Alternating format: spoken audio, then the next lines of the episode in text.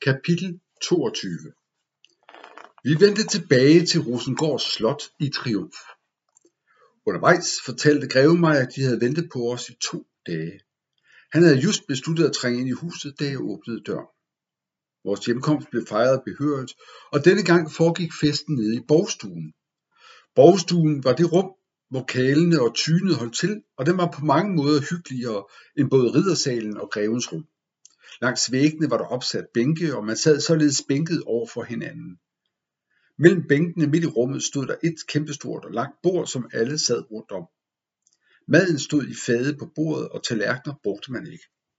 Alle spiste direkte af fadene og brugte hænderne eller nogle skeer til at skovle maden op med. Et blik på deres hænder var nok til at berøve selv Jens appetitten. Publikum var af den bramfri og grovkornede art.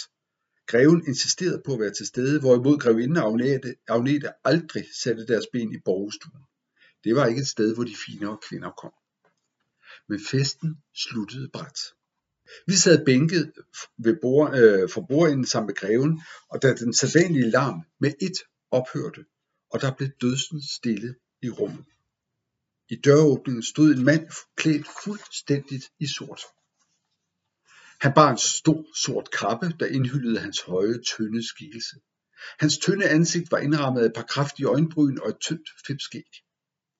Hans sorte øjne bevægede sig overhovedet ikke, men stirrede stift ud i rummet uden at blinke en eneste gang. Det gav ham et meget uhyggeligt udseende, og man blev utilpas og urolig, når hans øjne hvilede på en. Hans smalle ansigt lignede en rottes med de stirrende øjne, der aldrig blinkede. Omkring hele hans skikkelse hvilede der så massiv en ondskab og grusomhed, en total hensynsløshed, at man næsten kunne føle den. Jeg vidste uden nogen tvivl, at vi havde fået besøg af baron Teufel. Greven rejste sig, og jeg lagde mærke til, at hans hænder rystede, men om det var af vrede eller angst, kunne jeg ikke sige. Så lød grevens stemme koldt i stilheden.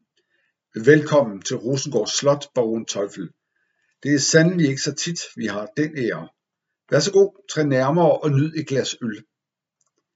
Grevens stemme manglede hjertelighed, men han slog dog ud med hånden mod en ledig plads. Tak som byder, grev Holger Rosenbed, sagde den sortklæbte mand formelt og trådte ind i rummet. Alle fik travlt med at komme til side, så han, ikke kunne komme forbi, så han kunne komme forbi. Det er rart at se sådan en glæde og fest her på slottet. Baronens stemme var behagelig at høre på, en varm, blød og kultiveret tone, der på en eller anden måde virkede truende, uden at jeg kunne forklare hvorfor. Må jeg spørge til festens anledning, hvad er det, der skal fejres så lystigt? Baronen drejede sit hoved rundt og så på kalen og bønderne, der kryb sammen og undgik hans blik. Han drejede sit hoved igen og så direkte på greven. Det var uhyggeligt, at han ikke kunne eller ville bevæge sine øjne, men i stedet måtte dreje hele hovedet, når han skulle se direkte på en. Der blev sat et glas skummende øl foran ham.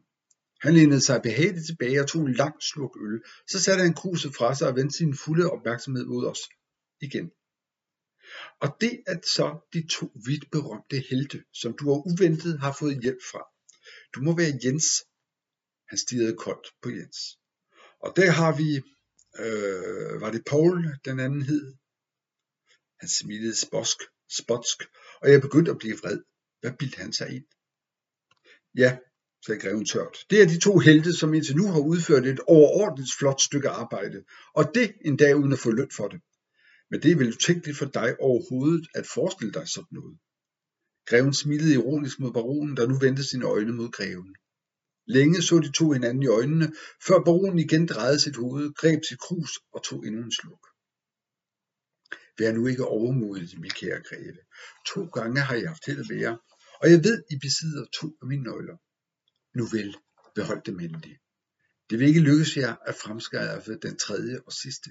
Den er gemt et sted, som kun jeg kender. Og derfor bliver den. Spil ikke din tid med at forsøge at finde den. Det vil aldrig lykkes, ligesom det heller ikke vil lykkes dig at slippe for at indfri vores aftale.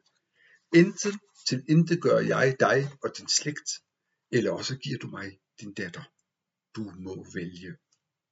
Baronen smilede igen. Han virkede selvsikker, og han vidste, at han havde ramt greven på hans øverste punkt, Agnete. Greven skar tænder, og hans hænder knyttedes, men han beherskede sig. Og du ved udmærket, baron Teufel, at du aldrig vil få min datter. Du er en grusom mand, som ingen holder af. Jeg er med lidenhed med dig og vil gerne hjælpe dig, men det tillader du jo ikke. Nu er det baronens tur til at skære tænder.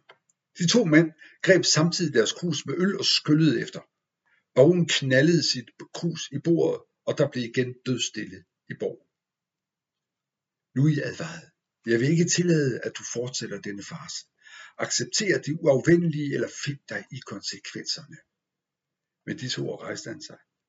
Tak for gæstfriheden, sagde han ironisk og banede sig vej ud af stuen.